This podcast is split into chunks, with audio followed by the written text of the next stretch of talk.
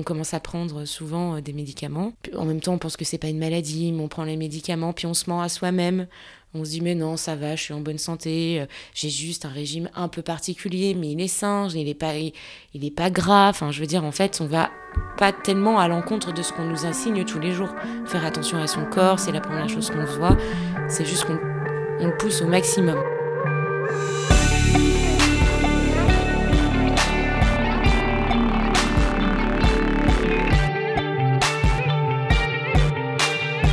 Anorexie, mon ami. Épisode 2 La lune de miel.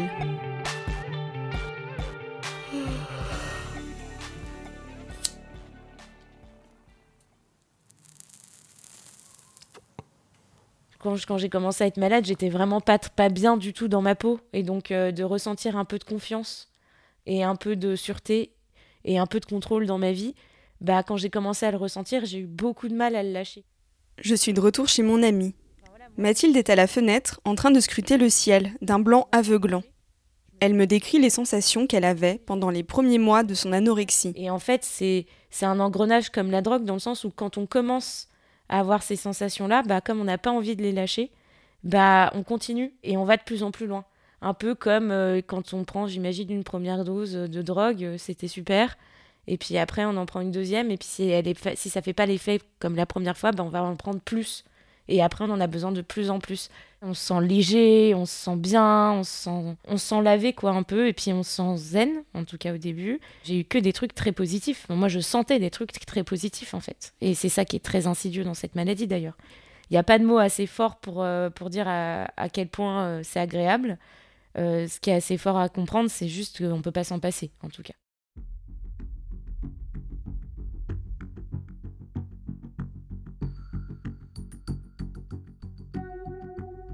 Pour parler de cette période de la maladie où elle se sentait super bien, Mathilde utilise à plusieurs reprises une expression pour qualifier les premiers mois de la maladie anorexique, la lune de miel. La lune de miel, c'est le début, c'est ce qui construit le reste de la maladie, je dirais. C'est comme si euh, on faisait connaissance avec une nouvelle amie et que c'était une amie toxique, mais que c'est le passage où ça devient l'amie la plus proche. Le vécu émotionnel de la maladie est très particulier. Alain Pérou, psychiatre et psychothérapeute.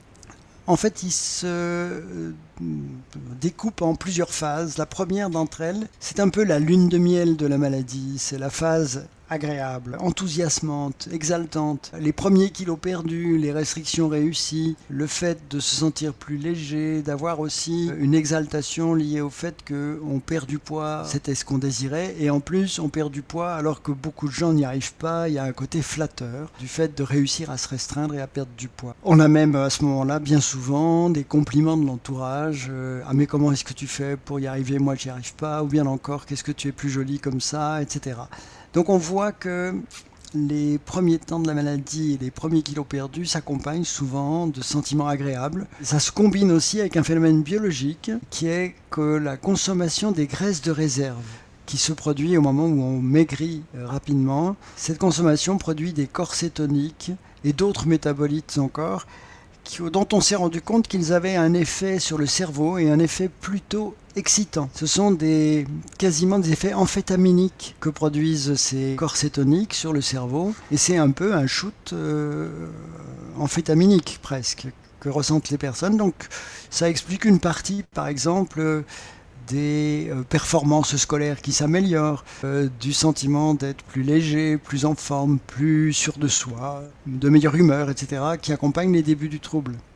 Cet effet grisant de la restriction, Mathilde l'a bien connu les premiers mois, jusqu'à la conduire à une forme d'hyperactivité. Elle qui n'est pas une grosse dormeuse, elle ne dort alors plus que quelques heures par nuit et elle ressent le besoin de bouger en permanence. Ah, voilà, moi j'ai jamais été aussi énergique de ma vie qu'à cette période. Ce qui n'aide pas à se rendre compte qu'on est malade parce que l'air de rien, on, se dit mais attends, je me suis jamais senti aussi bien de ma vie. Enfin, je veux dire, je peux tout faire. Pas un moment où on arrête de bouger. Par exemple, quand on est assis, euh, il y a une jambe qui bouge tout le temps. Alors, il y a plein de gens à qui ça arrive, mais là, vraiment tout le temps. En gros, on ne, à part quand on dort, le corps, il est toujours en mouvement. On ne sait pas se poser. Moi, je faisais pas beaucoup de sport, mais à, ce moment-là, je marchais 15 km par jour. Je faisais tout à pied. Je voulais plus prendre le métro, qu'il fasse froid ou pas d'ailleurs. Euh, je prenais plus les escalators, je prenais plus les ascenseurs. Enfin, bref, je bougeais tout le temps. Cette hyperactivité Alain Perroux explique qu'elle trouve certainement sa source dans plusieurs phénomènes en lien avec la perte de poids extrême.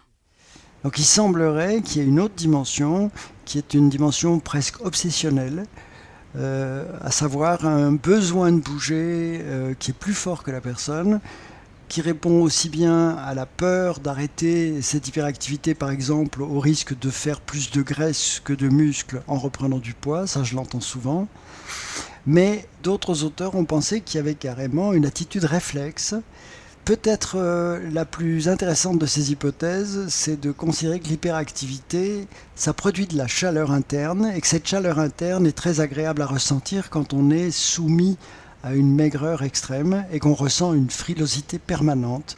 Et puis il y a une hypothèse, euh, je dirais, plus phylogénétique, qui consiste à penser que nous avons une sorte de prédisposition à l'hyperactivité lorsque nous manquons de nourriture. En tout cas, une partie de la population réagit sur ce mode. Et que ce serait un mode de défense contre le manque de nourriture qui a protégé l'humanité en quelque sorte dans le passé quand la nourriture manque, eh ben, il faut bouger, s'activer pour aller en chercher.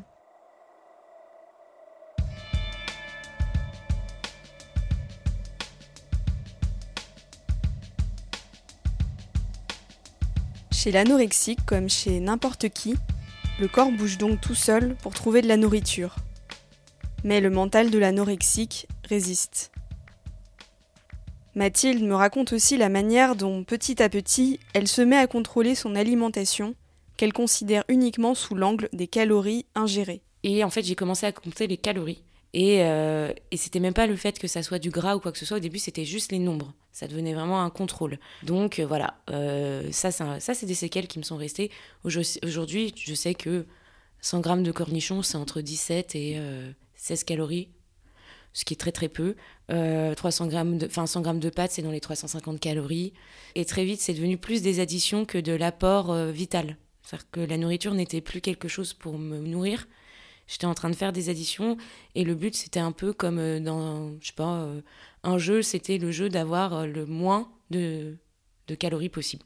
Mais en termes de chiffres, hein, au début, plus en, plus en termes de chiffres qu'en termes de nourriture. Et donc, je passais ma journée à compter.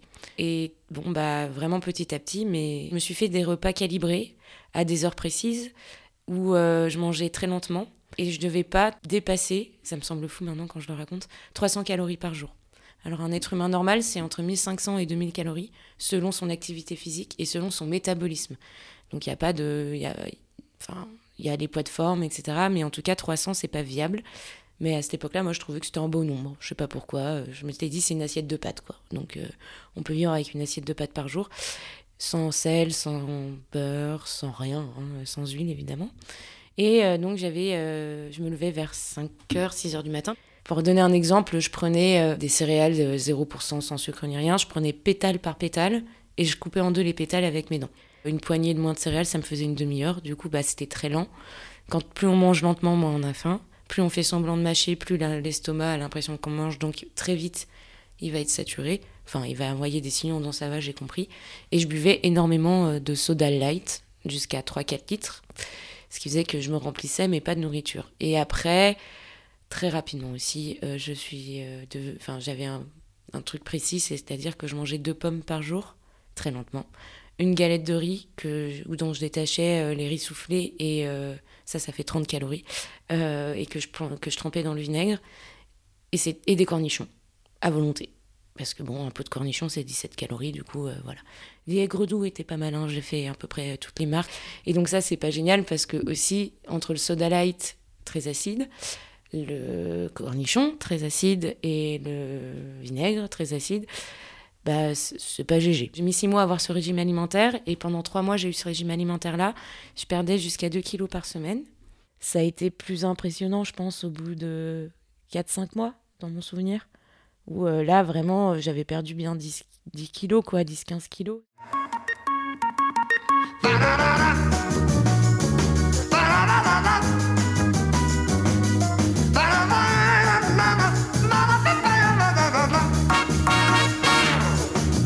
De la moutarde, du pain du beurre, des petits oignons, des confitures et des œufs durs, des cornichons,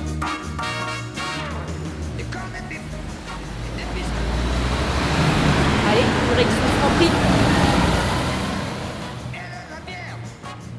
Il est midi, on commence à avoir faim, mon ventre gargouille. Il n'y avait pas grand chose dans le frigo de Mathilde, alors on est sorti faire des courses. Ah, le supermarché.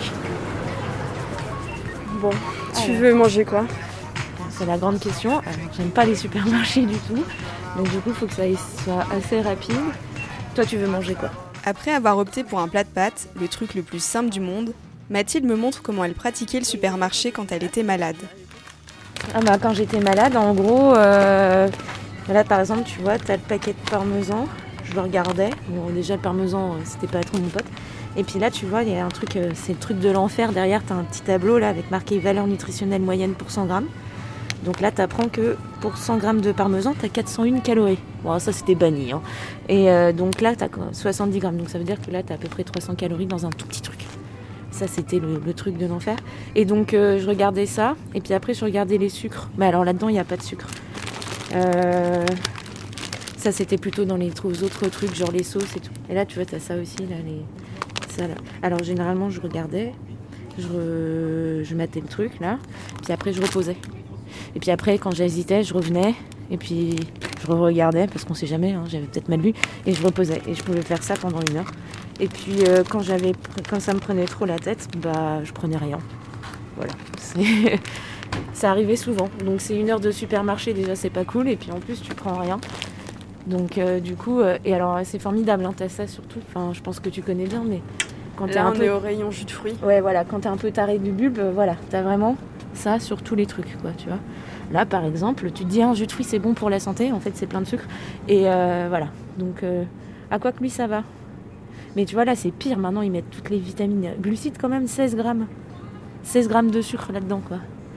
Donc voilà. Alors ce qu'ils trouvaient grâce à mes yeux, c'était le pétillant et le coca zéro. C'est ça, euh, a- Parce que dans le Coca Zéro, il n'y a pas de sucre? Non, c'est de l'aspartame. Et donc, il y a- c'est une calorie pour euh, je sais pas combien de temps. Alors là, les plats préparés, n'en parlons pas. Euh, En plus, je pouvais pas contrôler ce qu'il y avait dedans. C'est pour ça que j'ai commencé à faire la cuisine, parce que les plats préparés et tout ça, bah, en gros, tu peux pas savoir ce qu'il y a dedans. Et donc, ouais, en fait, euh, je regardais tout plein de choses, mais je prenais jamais rien. Des fois, ça me fait ça quand je suis fatiguée.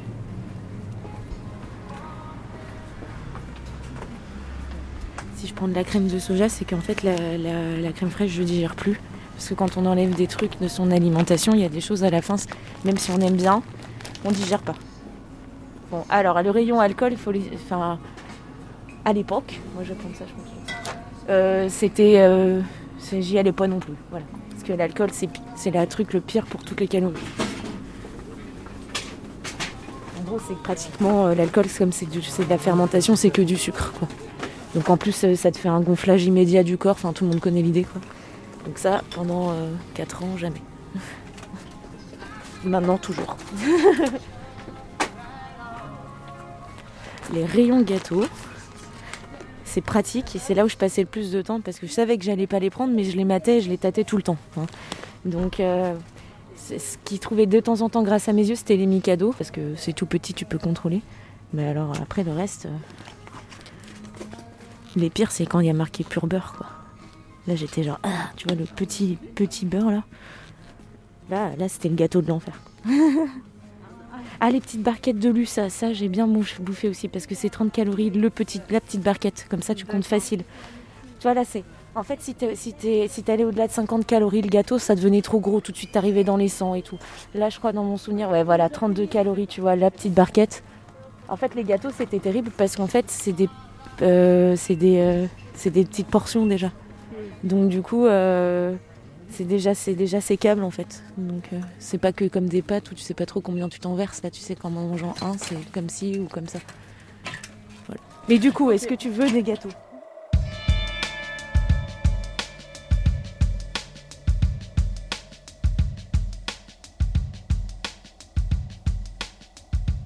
Après avoir avalé nos pâtes au parmesan et à la crème de soja, Mathilde revient sur l'hypercontrôle, qui régentait son alimentation, mais pas seulement. J'ai toujours été dans l'hypercontrôle à partir du moment où j'étais dans cette maladie. J'ai découvert l'hypercontrôle et j'ai eu du mal à le lâcher. Et même aujourd'hui, ce qui me fait stresser, c'est quand je contrôle pas. Alors l'hypercontrôle commence euh, bah, évidemment sur la nourriture, puis après sur toutes les étapes de la journée. Ça va de combien de temps on dort, combien de pas on fait, combien d'abdos de sport on pratique. Moi, j'en faisais, j'ai commencé par 100, j'ai fini par 300 tous les soirs.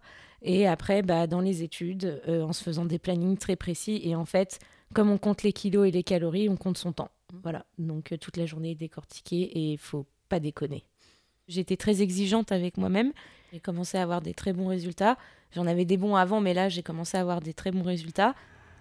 Dans, dans les pratiques euh, anorexie... Claire Scodellaro, sociologue et démographe. On a d'autres aspects de recherche d'excellence sociale qui vont euh, au-delà de l'apparence corporelle et on remarque de, manière récurrente que les, euh, jeunes filles euh, scolarisées ou faisant des études supérieures et qui présentent des troubles anorexiques ont aussi un plus fort investissement scolaire que, les autres. Elles fournissent un, travail davantage euh, acharné, de manière aussi à exceller euh, dans les études. Je me sentais tellement plus puissante qu'avant, plus forte, et puis euh, tellement grisée par ce qui m'arrivait en tant qu'expérience, et puis émotionnellement ce que je pouvais ressentir. Bah voilà, c'était la première fois où je me sentais belle, c'était la première fois où je me sentais capable, c'était la première fois où je me sentais en contrôle et en puissance. C'était ne déroge pas parce que tu as des résultats, ne déroge pas parce que tu as des résultats, ne déroge pas parce que tu as des résultats. Et donc on, on va au-delà de la vie, quoi, puisqu'on contrôle tout.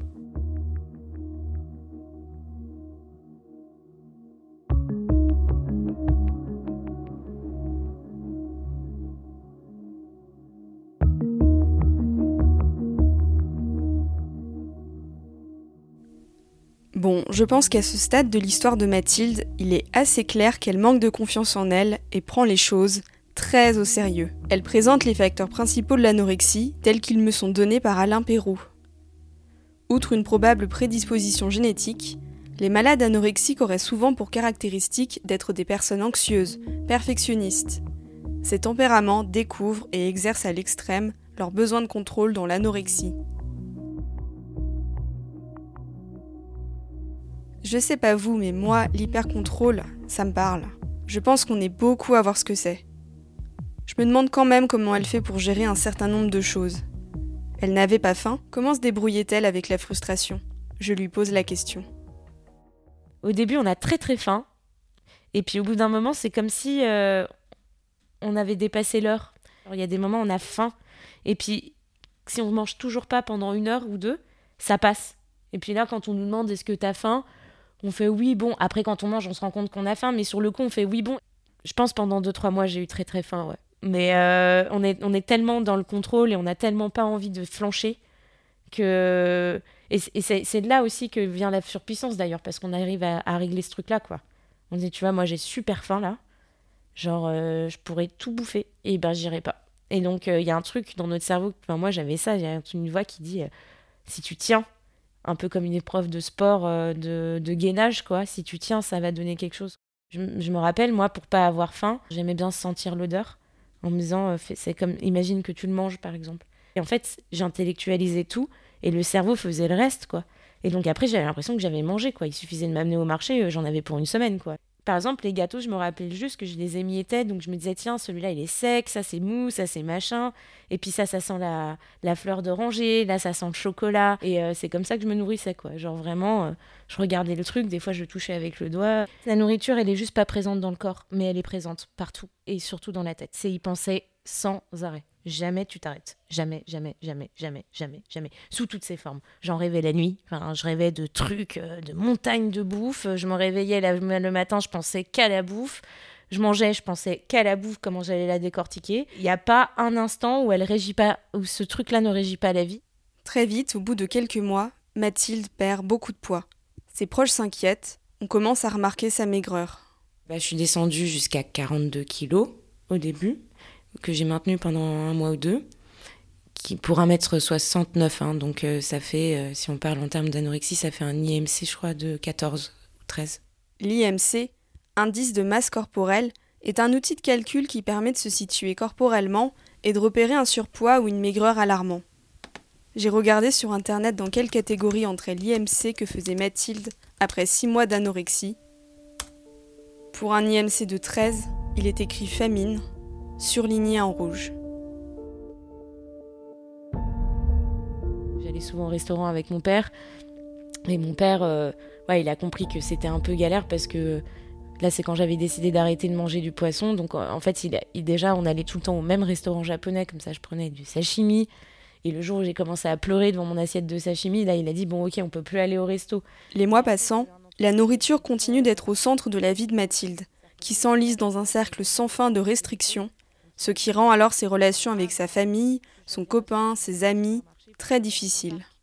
Mais après, j'ai eu un entourage qui a été très. Euh, très compréhensif. C'est-à-dire qu'en gros, mon père, après, bah, il a dit, euh, bon, c'était l'été, donc il m'a dit, bah écoute, quand on se verra, bah, tu choisiras ce que tu veux dans un supermarché, puis on ira dans un parc, quoi. Et il me l'a avoué vraiment plus tard, mais je me doutais aussi que c'était compliqué, quoi. Quand genre, il me voyait avec euh, une bouteille d'un litre cinq de coca, un pot de cornichon, ma galette et ma pomme, il m'a dit, euh, j'ai jamais été aussi triste de ma vie, quoi. Mais j'ai eu des gens qui en même temps ont été très présents et qui ont essayé et qui ont vraiment été là pour moi et qui m'ont vraiment soutenus et qui ont voulu vraiment m'aider.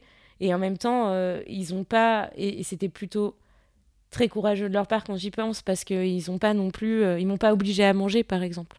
Enfin, il y a eu des crises, hein, mais ils m'ont pas, ils m'ont pas fait trop de réflexion et tout, et, qui ont quand même assisté souvent en silence à des rituels un peu glauques, quoi. Parce que c'est vrai que quand on se retrouve avec un barbecue, avec tous les copains euh, qui mangent des steaks, et que là, moi, je prenais des bouts de salade comme des chips, je me trempais dans du vinaigre, ou je mettais deux heures pour manger une pomme et, deux cornichons alors qu'ils avaient fini et qu'ils avaient mangé quatre hot dogs, ouais, il y avait du malaise, quoi. Mathilde sourit en racontant ses souvenirs, le visage tourné vers le sol.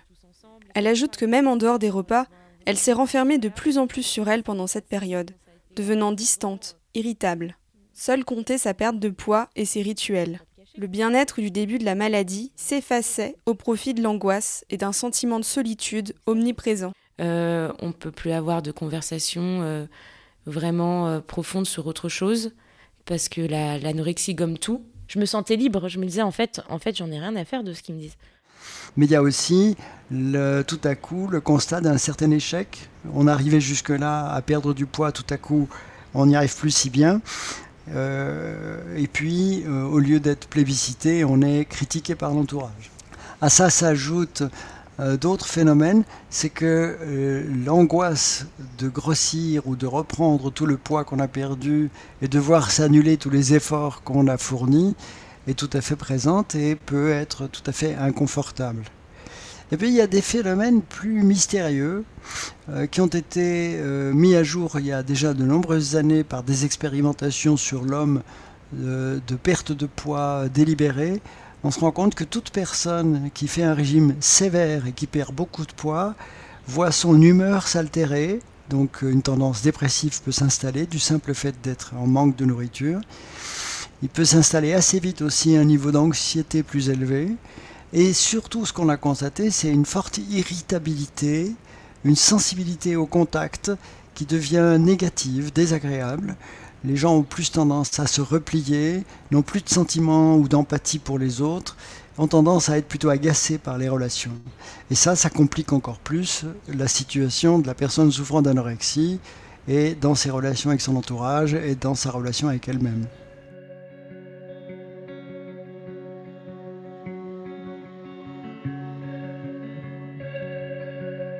Un jour, Mathilde n'a plus ses règles. Elle devient aménorée.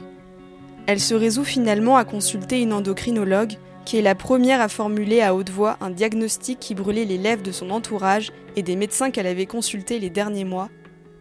Mathilde est anorexique, elle est en danger de mort, elle doit être soignée.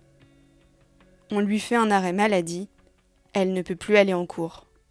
Mais j'imagine que ton corps t'envoie quand même des signaux d'alarme au bout d'un moment. Euh, enfin, le, corps en fait devient euh, il élimine en fait, il élimine ce qui n'est pas vital. Donc en gros, euh, c'est comme s'il avait un choix à faire il se disait tiens, est-ce que ça vraiment demain, euh, pour la vie de demain, est-ce que elle va en avoir besoin?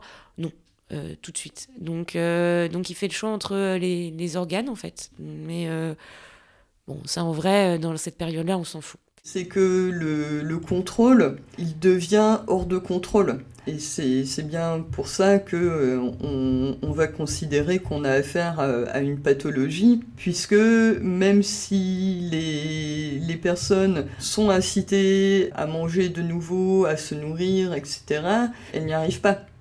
Elles n'arrivent plus à mettre fin au contrôle qu'elles ont exercé sur, sur leur corps. Enfin, c'est un truc tout bête, hein, mais j'avais mal aux fesses quand je m'asseyais quelque part, parce que j'avais plus de rembourrage. Je me cognais plus aussi, parce que je me rendais plus compte de comment était mon corps. Euh, mon visage s'est beaucoup rallongé et creusé, donc j'avais des très très grands yeux et une très très très grande bouche. Puis j'avais mal au ventre, en fait. J'avais mal au ventre tout le temps, parce que je buvais beaucoup de trucs gazeux et beaucoup d'eau. Donc j'avais la peau du ventre souvent très tendue et je digérais très mal parce que je mangeais que des, que des légumes. Et j'avais tout le temps froid aussi, de l'intérieur. J'avais euh, tout le temps cette sensation de froid, de, de, dans les os, quoi. On a tout le temps, tout le temps froid. Finalement, Mathilde n'a pas le choix. Même si elle ne croit pas à l'existence de sa maladie, elle s'en remet aux médecins et à ses proches qui craignent une mort imminente. En cas de maigreur extrême, le corps pompe dans les muscles, dont le cœur, qui peut s'arrêter à tout moment. Euh, du coup, j'ai mis deux jours à faire ma valise. Euh, on a même été acheter enfin, des trucs euh, de base, hein, pyjama, chaussons. C'était limite ludique, quoi. puis la veille, je me rends pas compte. Enfin bref, tout va bien. Et on prend la voiture avec ma famille et puis mon ancien amoureux, tout ça. Et puis on m'amène à, l'hôpital. Et on m'accompagne jusque dans ma chambre. Là, il y a l'équipe médicale qui dit bonjour, etc. Et puis au bout d'un quart d'heure, 20 minutes, on me dit bah faut dire au revoir et euh, bah, je fais des câlins à tout le monde et je reste euh, avec euh, bah, l'équipe médicale du coup. Et un, je me rappelle, c'était un long couloir et il devait tourner à gauche pour descendre les escaliers. Et le moment où j'ai réalisé que je suis hospitalisée, c'est je vois ma mère et je réponds ma mère et mon ancien amoureux qui me font au revoir comme ça de loin. Et puis je les vois plus et là je me retrouve avec tous les médecins et là, ils me disent, bah, bah là, il est tard, euh, le dîner va arriver, euh, déballez vos affaires. Et ils partent, et je suis toute seule. Et je crois que c'est la première fois que je pleure, en fait. Là, je me rends compte, je me dis, ok, on y est. À suivre sur friction.co.